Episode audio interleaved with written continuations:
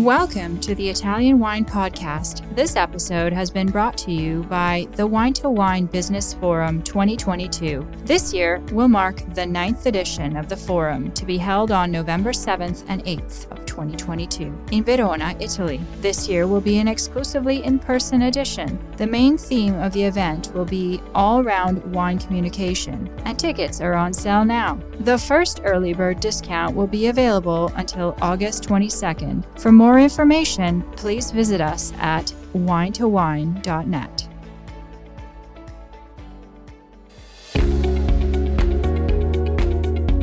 Italian Wine Podcast, a wine to wine Business Forum 2021 media partner, is proud to present a series of sessions highlighting the key themes and ideas from the two day event held on October the 18th and 19th 2021. This hybrid edition of the Business Forum was jam packed with the most informed speakers discussing some of the hottest topics in the wine industry today. For more information, please visit winetowine.net and tune in every Thursday at 2 p.m. Central European Time for more episodes recorded during this latest edition of Wine to Wine Business Forum.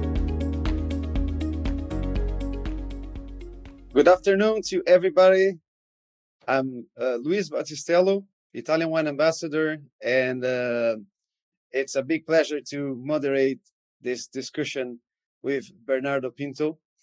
Uh, Bernardo will tell will tell will make an, make us an update uh, about the Brazilian market after Bolsonaro and COVID nineteen. It's a pleasure to talk with you, Bernardo. And uh, so I would like to briefly introduce Bernardo to uh, to our audience. Well, Bernardo studied studied gastronomy in Brazil. He is a specialist in wine and spirits uh, by the WSET in London. He was the first person in Latin America to obtain the WSET diploma in wines and spirits. She is the he is the technical director at Zahil Wines in São Paulo. He manages the company's portfolio he also lectures WSET courses and consults for companies and private consumers in Brazil. Bernardo is also an official Sherry educator and a Vinitaly International Academy ambassador, as well as part of the body of students of the Institute of Masters of Wine since 2012. So, um, welcome to this panel, Bernardo. I I'm sure you have lots of things to tell uh, about the Brazilian market right now about uh, the changements and the habits uh, of consumers, how things change uh, related to uh, to the government, to the politics, or to you know the new habits after COVID. So, please tell us about your your subject, and uh, I'll be moderating the questions for our for our uh, our guests. Thank you, Luis. Can you hear me? Is it, yes. is it okay? Yes. Okay. It is okay. Great. Great to meet you, man. Finally. Yes. Thanks for the introduction. Hi, everyone. Good morning. Um, so this is a follow up on a session we did three years ago uh, when I was in Verona. Unfortunately, I wasn't able to come this year due to COVID restrictions. And uh, I, I did prepare some slides for you to see. I actually have enough things to say for about a week of presentations, but we only have 30 minutes. So I have to be quick and I hope I can uh, convey uh, a little bit um, about our situation here in Brazil. Um, I was planning, I am planning not to get very political, so I, I don't want to discuss the political situation. I'm going to focus on the wine side of things, of the economical side of things a little bit. But the idea is to update whoever saw the last session and inform whoever wasn't able to attend in 2018. There you go. You have my first screen there. So, uh,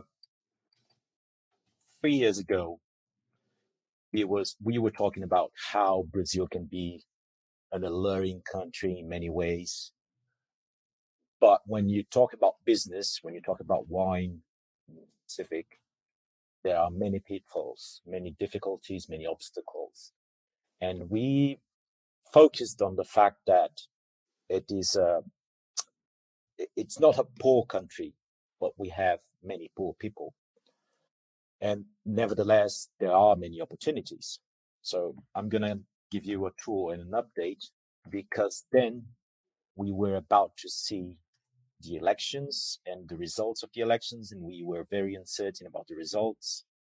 And of course, uh, never mind the elections because then came COVID and ch- things changed a lot. So I hope I can give you some insights. I just wanted to thank Wine Intelligence for the data they provided. Uh, there was a lot of data in 2018 and they updated the main, the key facts for me this year through Rodrigo Lanari, who is their uh, manager here in Brazil and Winext, his company. But I'm also going to show you some uh, very specific data provided by Ideal Consulting. They audit um, duty uh, numbers. They, they audit the, the importation numbers in Brazil. So it's quite precise. Let's go to basic numbers. So we, we are about 200 million people in Brazil, from which about 140 million adults. So uh, potential wine consumers. It's quite a lot of people. We have been downgraded in the last years from eighth to 13th economy in the world, uh, which is sad, but a little bit, it was predicted. We, we could see that coming. Uh, we've been going through a. We, well, we live in a, in a constant roller coaster in Brazil in many ways, uh, specifically politically and economically speaking. So we've been downgraded, but nevertheless, it's the 13th economy in the world. It's quite a, a powerhouse. Uh, it's a huge country, as you, you will see. And just recently, Wine Intelligence announced Brazil to be the 14th most attractive wine market in the world. And I, I think and I hope you see why in the next uh, few minutes. Um, we last year, according to Ideal, they, they collated data from imported wines and nationally made, locally made wines. We consumed about 55 million cases, nine liter cases of wine, which is not something to uh, discard and 30%, about 30% of that was imported wine. And, and that's a very important information, bit of information, because that's, that's quite a lot of wine, but it's also uh, an indicative that there's a lot of space to grow. And uh, we're looking to it.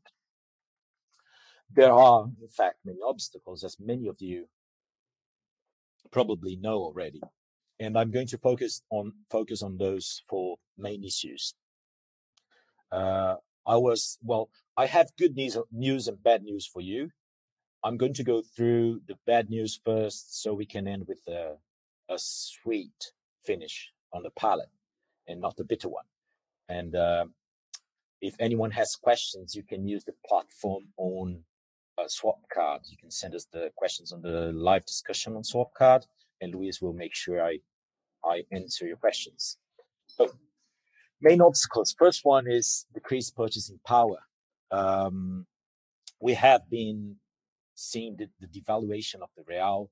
It has been steep, and uh, the GDP grows very slowly. We had a few years of negative growth, and uh, well, I'm talking about the last ten years or so here.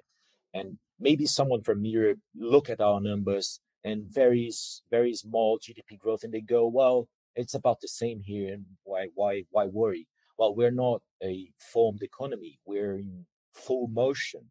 We do not have all of our uh, ground covered. The cities are very concentrated in some areas. I'll, I'll make sure you can see it. And uh, slow GDP growth is is very painful for us. So it, it's been very costly. Things are getting very expensive. And if you consider the average income in Brazil, which is relatively low. Well, it is low. It's about $460 per month. There is, uh, there isn't many people who can actually, relatively many people who can actually afford drinking wine. Uh, if we look at the whole 200 million inhabitants, it's a tiny percentage of the population, but good news in a in a in a while. Um, well, when when that's when when I talk about 55 million cases, you have to consider. That's why you have to consider. Uh, there is a lot of people who cannot afford imported wines. So in those 55 million cases, we have about 60% that are actually non-vinifera wines made locally in Brazil. So most of the wine consumed in Brazil is uh, American varieties, table grapes turned into wine, and they're obviously not very, not exactly refined, and they do not talk about place. They do not talk about. Uh, they do not exactly um, able to match with food. They're just some alcoholic, very sweet drink that people can have for very uh, little money. Uh, nevertheless, in the last year specifically, vinifera wine, Brazilian vinifera wine gained ground against non-vinifera wine. Uh, it was uh, an important increase in vinifera made wine by the local producers, whereas imported wine decreased just slightly. So we kept importing wine. We are selling more vinifera, Brazilian vinifera wine, and people keep drinking, of course, non-vinifera wine because it costs. Uh, it's very cheap, and uh, most of people can only afford that. So this is a an interesting graphic, an interesting table, which shows you how uh, our economy impacts the the wine trade. So you can see. Let me turn on my laser here. Luis, are you following this? Did, did you know about this? So we're going from 2014 to 2021, and this is the exchange rate against the dollar so two to 35 reais per dollar in 2014. And today, well, as of Friday, I didn't check today how, how the market opened. It's only 10 a.m. So, uh, on last Friday, we were at 546. It's over 130% increase in uh, value for the dollar against the, the real. And uh, you can see huge leaps sometimes like last year. And uh, that in that the line below is the impact or the actual FOB price for nine liter cases in average for each year. And you can see that there is an impact. So when the, the market's relatively constant and stable, there is some stability in price. And we try and after uh, after a couple of years of stability or at least exchange rate stability. We get on our feet and we get the prices rising again. We get better wines coming in, but then things happen and the prices go low. And last year was quite low. So you can see most of the wine imported was at less than $25 per nine liter case. And this year we saw already, this is year to date. So just up to August, we saw a slight increase again and had we had more stability, either due to government, government issues or COVID or whatever, had we had a lot uh, better stability, I'm sure we would be seeing much better numbers here. And um, that's because you will see we are actually quite involved with, with wine in Brazil. This is uh, another interesting study by Ideal Consulting um, where they split the in, the imported wines in ranges. So you can see the bulk of imported wine is below $35 per case FOB. And almost the half of those are below $19 per case. So most of what we drink is still quite cheap wine. And, and the wines excuse are actually, me, Bernardo. Yeah, go on. Yeah, so if I can make a comment, so the the the last graphic you showed us is uh you see the evolution of the currency, so you know versus uh the U.S. dollar, and then the average price of a nine nine liters case decreasing.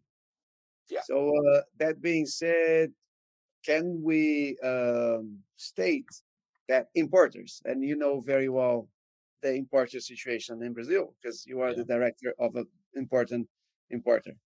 We're looking for alternatives or wines that will be commercially more viable to uh, diminish the impact of the currency for the markets? Thanks, Luis. That's a very good question. Question because it is uh, first and foremost what happens every time we have a devaluation of the of the currency. So everyone tries to adapt because people, if they spend I don't know 50 reais a bottle, they will keep spending 50 reais a bottle. So we have to provide, or maybe they will go lower. We have to provide them with something at the price range, price level they are willing to pay. So yes, we go out and we try to find something that is suitable, as in uh, quality, at least a little bit of quality, and try to keep the pricing highs the same. Of course, that means lowering the the FOB price, the export price from the from origin. Uh, but also, uh, a lot of new players are coming in. So last year we had an increase of 17% in number of importers in Brazil. There's like something like 550 importers in Brazil. It's, wow. it's quite a lot. Yes, it's quite a lot. And some of those guys are actually looking for niche wines, very high quality, so they can sell to their niche public. We'll, we'll be looking into that. But also some of those guys are huge companies, the dot com companies trying to reach the largest audience possible. And what they do is they bring in a lot of relatively or very cheap wine. Yeah. So the e-com- e-commerce, you mean? The e-commerce, yes, yes. So we'll we'll we'll see We'll see that. Let's go back to the number. Is that is that okay as an answer? Yeah, yes, perfect. Okay. So going back to those numbers, you could see, yes, we we we have uh, we had a huge increase in the cheapest in the base uh, of the pyramid of the price pyramid, and we had a marked decrease in the in the most expensive wines. But then I have to comment that last year everyone was quite afraid. We we were uncertain. We didn't know what, what was going to happen. So everyone stopped on track and they said, well, let's wait a little bit. And then they started again buying and they were buying the cheapest wines because everything was getting very expensive and we didn't know what was going to happen. But then people realized that uh, one, the the average consumer, the, the the guy who actually drinks expensive wine, was not traveling because those people travel quite often either for work or for leisure, for their vacation, and they go to New York and they buy wine, they go to London and they buy wine, they go to Italy and they visit producers and they go to, to the wine shops in Italy and they buy wine and they bring in bring in their very expensive bottles when they're traveling. And they might not buy those wines in Brazil. But yeah. since they were not traveling, many people started buying the expensive wines again in Brazil. And many importers restarted importing their expensive wines just too late in the year or in the first months of uh, 2021. So we will see a change in that in the future. I don't know what's going to happen again now that the Brazilians are traveling, but we will see. Well, we will see. You wanted to say something, Luis? Uh, yes. Uh, according, for example, the premium wine category, you were saying oh, people were not traveling; they were not getting uh, the wines directly from their sources, from their wine shops, or from from the wineries. Uh, and and Brazil is a country where you are allowed to bring quite a reasonable amount of of alcohol with you as a traveler. Well, what, which is something that 16 liters, 12 bottles. 16 liters. Oh no, yeah, no, I'm sorry, 12 liters, 16 bottles. Yeah. Yes, yes, uh, which is is an an exception in in many countries because you go to, to, the US, you can take two bottles in a much more restricted. And this for for the for Brazil, uh, how can that impact for the imports? For example, for the importers, how can the importers deal with that if you if you are um, for the premium category? How I imagine that you know the wines brought to the market were of a lower FOB price. Uh, for you as an importer, how difficult it is to deal with you know premium wines in Brazil? Is a sector that can develop more because we saw a drop of minus nine percent. We do definitely need to make sure it will develop because, uh, well, those are the wines that we actually have something to tell about. They have stories behind them. They have a sense of place. They actually pay the producers well. So that's a, a key category for the future. And we'll see, well, we have been seeing price is key in Brazilian market. So when we have a producer that sells us uh, wine for the same price that someone can buy the wine in the US, for instance, I'm buying for the Brazilian market at the same price an individual can buy on shelf in New York, for instance, and that happens, it's it's basically brewing into category in Brazil. So people can't travel all the all the time. They can't bring in that many bottles because, well, yes, 16 bottles is a lot, but then again, there's a cap on on how much you can bring in, as in price. You can only bring in uh, uh, officially uh, that's five hundred dollars. So 16 bottles divided, well, $500 divided in 1600, uh, 16 bottles isn't that much. So people come in with their precious bottles, but then when they have to get to give a gift, when they have to, I don't know, organize a dinner and they have to open many bottles, I don't know, they, they're going to need to buy those bottles here. Mm-hmm. And we need to be able to offer the best service and the best price possible. Yeah. We're making all we can to do the best service but there's only so much we can do when it comes to price, and we will see it right after. So, are you enjoying this podcast? There is so much more high quality wine content available from Mama Jumbo Shrimp. Check out our new wine study maps or books on Italian wine, including Italian Wine Unplugged and much, much more. Just visit our website, mamajumboshrimp.com. Now, back to the show. The next step in the obstacles is the geography. It's a huge country. It's, it's as huge as Europe. And, uh, well, it's as huge as many countries together, uh, many big countries combined. It's quite a huge place. And we have a large coast. It's about 7,000 kilometers of coast. So from, from the northeastern, actually, uh, the north down to southern Brazil, there's this coast with many ports and the wine that comes in comes mostly through sea, even if it's coming from Argentina, Uruguay, and Chile. Most of it comes through sea. Some of it comes through land. Uh, and then we have to distribute everything throughout the country. Of course, the main cities are all based on the on the coast, and the richest states. I'll show you. This is our GDP per state, uh, colored, color, uh, color keyed. Um, and you can see São Paulo, the darkest one, is the richest state. Southeastern and southern Brazil are the richest, richest, richer, uh, richest regions. And northeastern and uh, everything that we have uh, inland are poorer and less, most importantly, less uh, densely populated. So most of the wine will be drunk in the coastline, specifically in the southeastern area, but then again, there's a lot of opportunity, and we have been managed managing to uh, better distribute um, uh, wealth and to increase the industries and services in other areas. So there's a lot of opportunity and there's a lot of um, work to do inland in Brazil, and we've been doing that as as importers and producers. Go on, with Is I'm sorry. Uh, did, have you have you noticed uh, an increase of consumption in in a specific area of Brazil during the pandemic or after COVID? Uh, not necessarily during the pandemic, but that's something that has been happening for a few years now. So when we look at that that map, let's go back to the map for a, for a minute. Uh, the traditional, uh, thank you the traditional areas for wine importing and consumption are uh, São Paulo, Rio, maybe Paraná, Rio Grande do Sul, mm-hmm. which is the main producer, wine producer uh, in Brazil.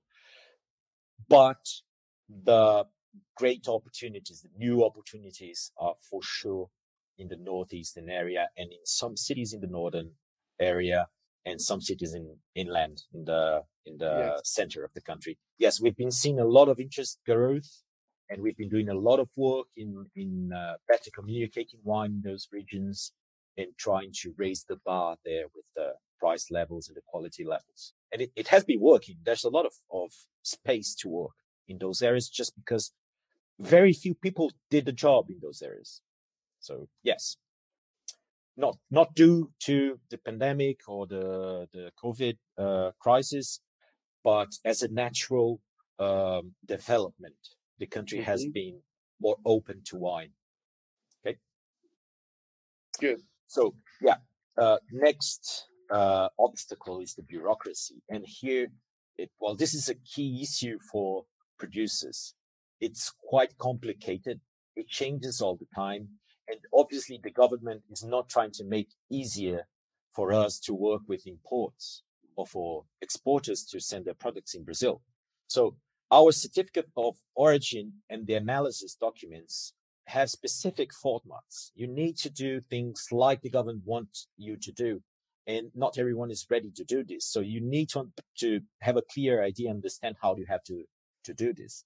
And uh, when you send your wines to, to, to the labs to make analysis, and you, you want to send them to Brazil, you have to send them to labs that oh, they are actually authorized by the Brazilian government. There's quite a lot, a lot of restrictions there. Uh, they require digital and print versions. You have to have all the print documents uh, uh, at hand uh, in order to nationalize the wines. There are way too many steps, and it, nothing is very clear. Every year we have changes in the regulations. For instance, last year they required everything to be tied with the lot numbers.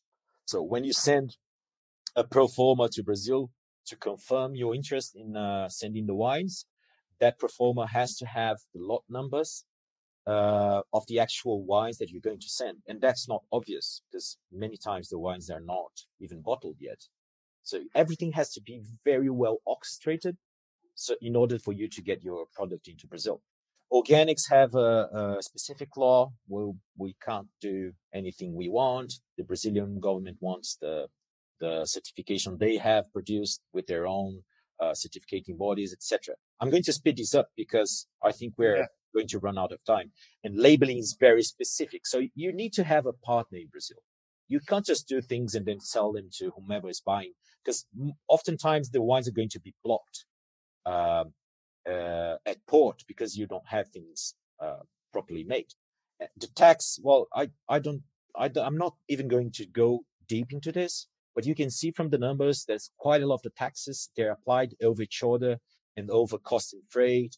And in some states, because each state have, has their own um, uh, taxes, in some states, the, the, the VAT, our VAT version, the ICMS, can go up to 77% on top of everything.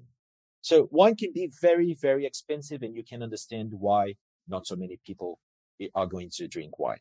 But then the good news was the true potential we have, because not not that many people is relative to the whole uh, population, but there's quite a lot of people who drink wine.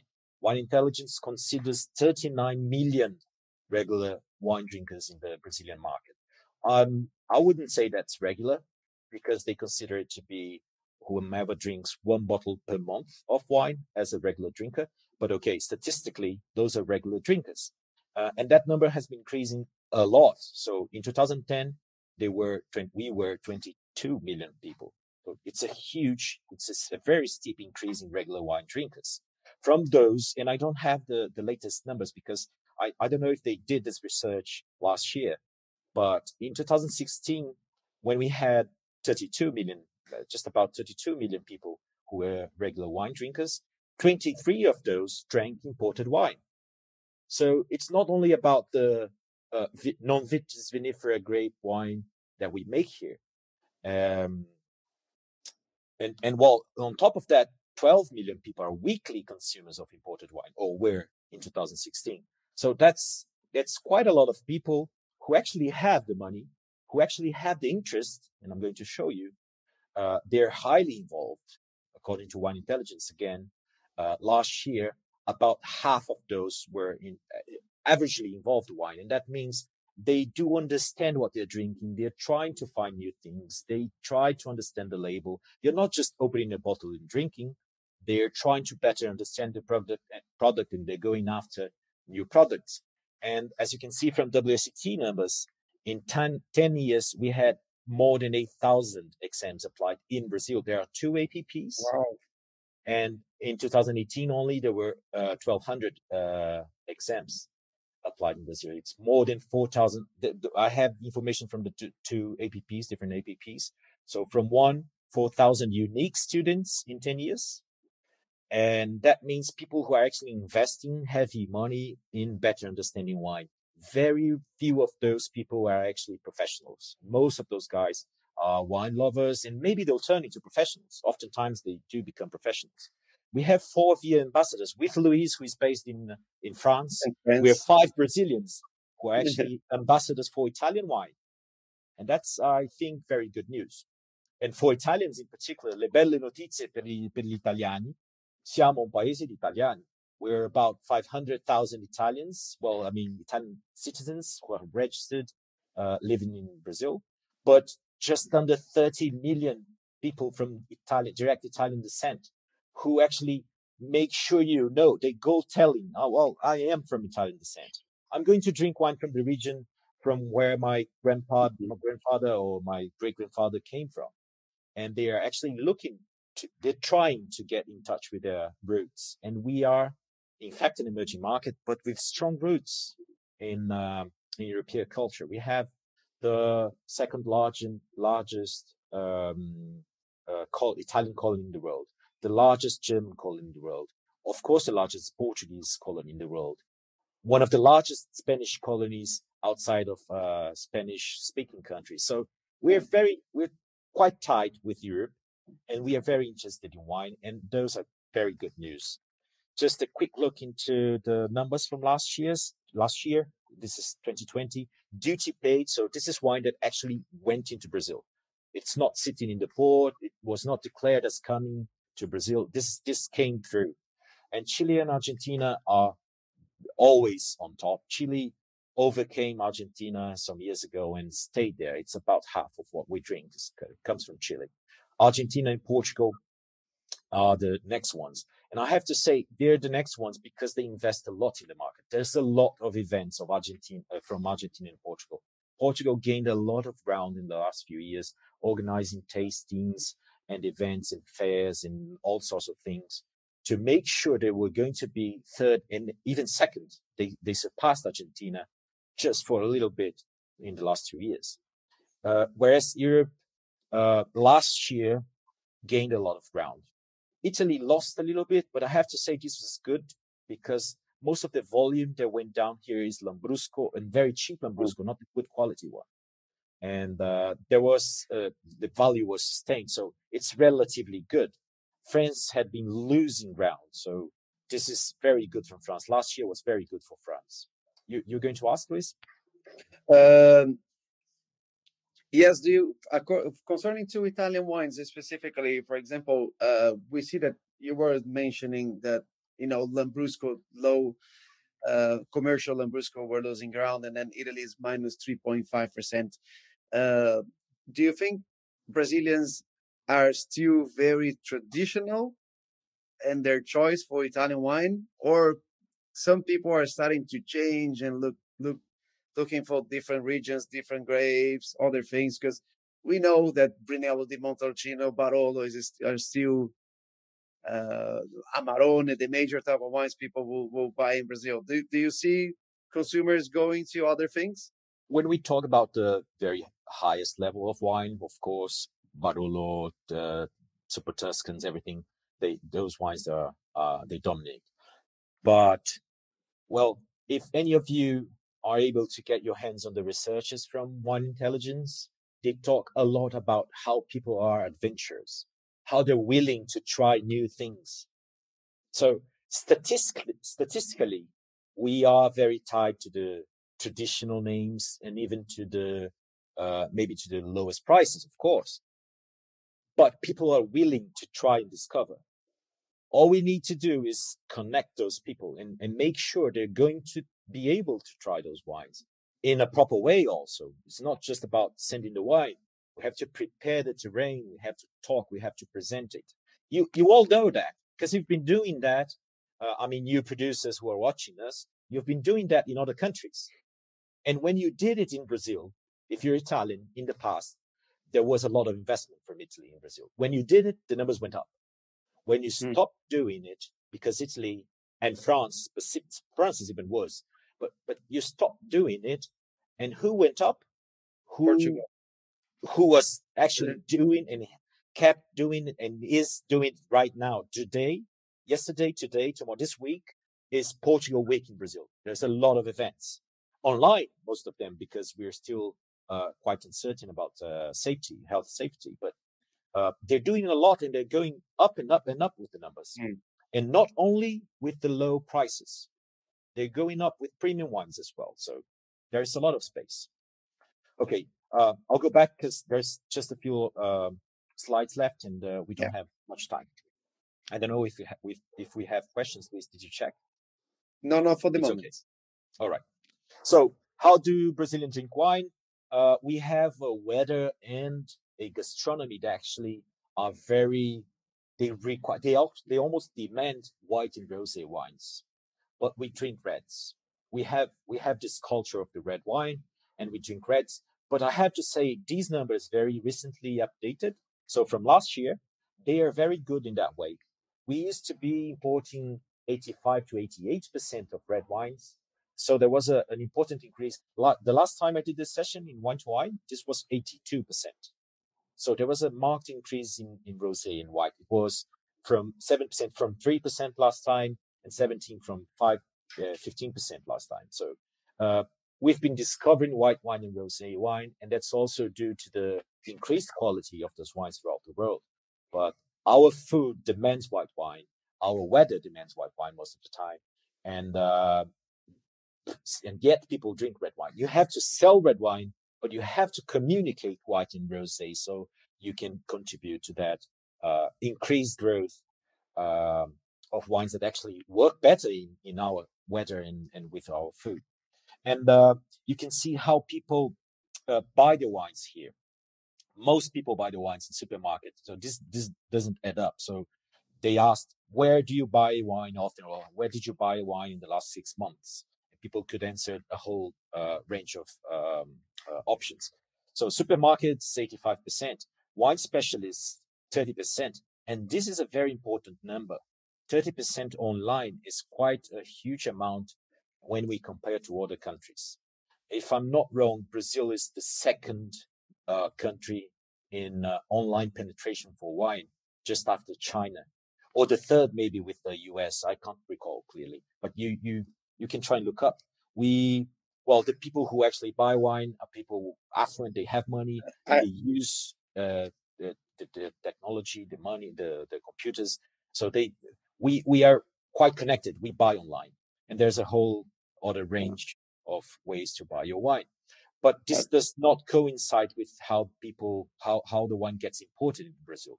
So this is from Ideal, and you can see almost half of the imports are from wine specialists, important importers, who will afterwards resell the wine to supermarkets, to restaurants, to everyone, even directly.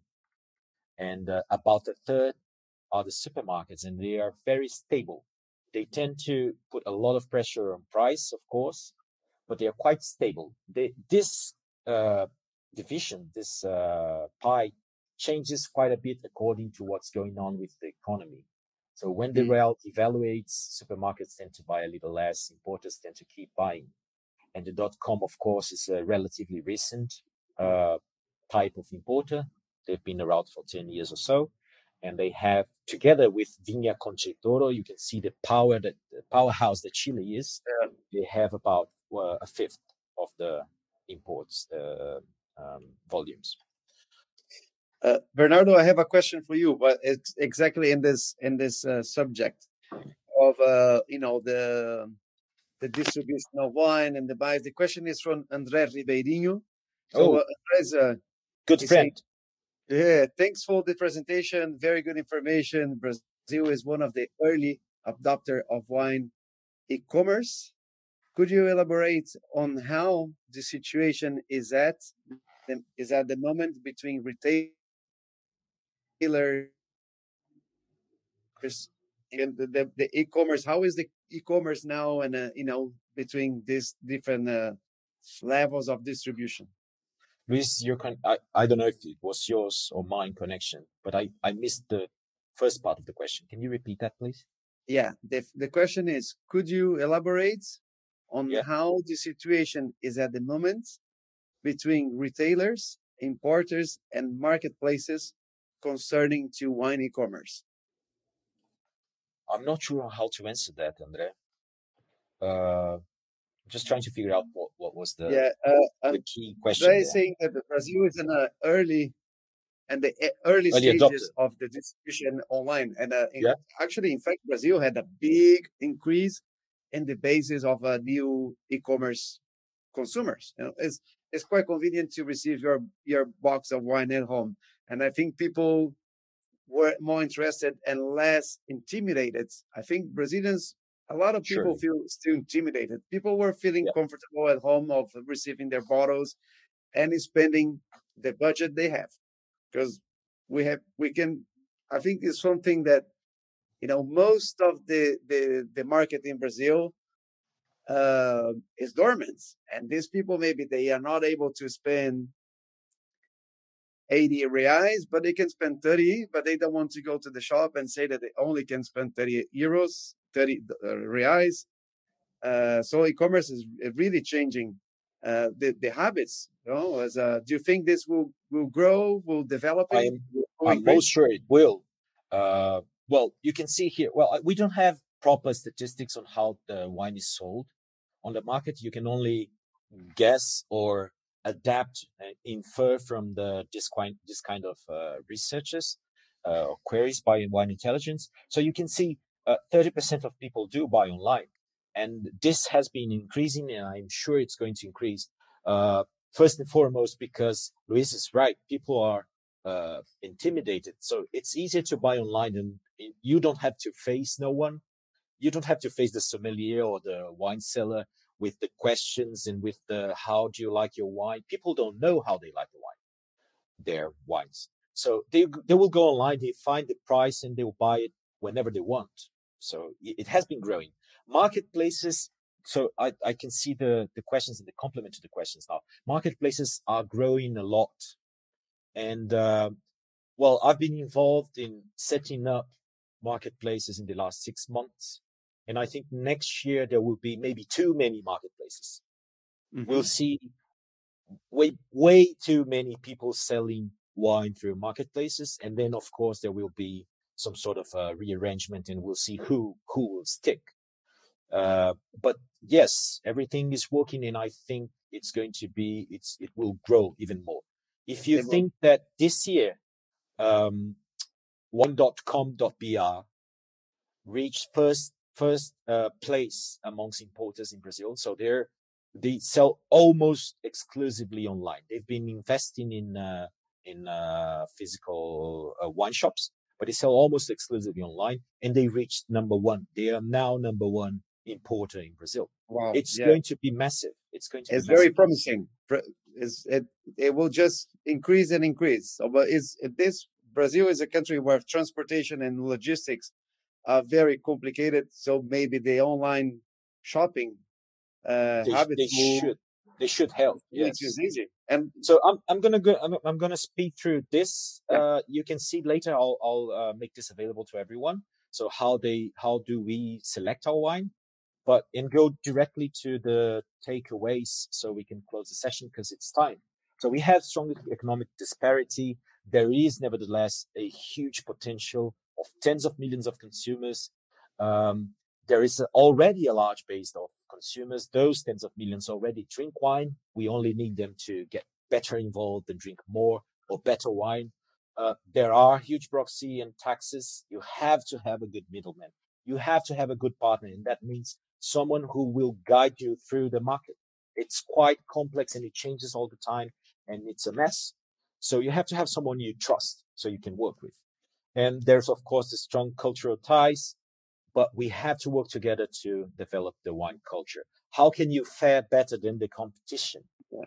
So first and foremost, pay attention to the documentation and legal requirements. Get some help, by the local importer, by someone you pay in Brazil, I don't know. But figure it out and avoid the very high costs of not having your product going straight into the market. Work wow. on the label and image. That's very directly related to how people buy wine in Brazil. Uh, very traditional labels are getting more and more behind the up and new thank, coming. Uh, yes. Yeah. Uh, thank, thank you, Bernardo, you for your label. Yeah. Yeah, we. I think we are out of time, and uh, I would like to thank you and thank you, uh, you know, our our staff, and say that was a great presentation. You give a very nice overview of Brazil, of the potential in the market, and is a very is a promising uh, market for sure. And I'd like to thank you again and thank our all our audience for for hearing your very wonderful presentation. Thank you very much. Thanks, man. Thanks, everyone. I'll make sure this is available for you.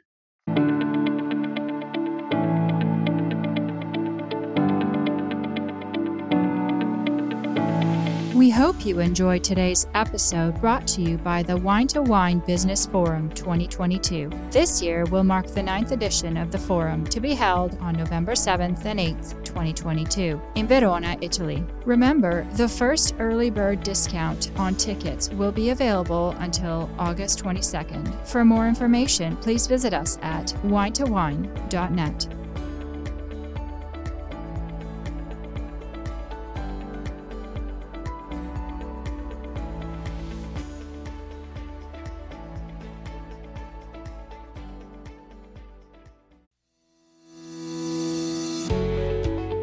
guys. I'm Joy Livingston, and I am the producer of the Italian Wine Podcast. Thank you for listening. We are the only wine podcast that has been doing a daily show since the pandemic began. This is a labor of love, and we are committed to bringing you free content every day. Of course, this takes time and effort, not to mention the cost of equipment, production, and editing. We would be grateful for your donations, suggestions, requests, and ideas. For more information on how to get in touch, go to ItalianWinePodcast.com.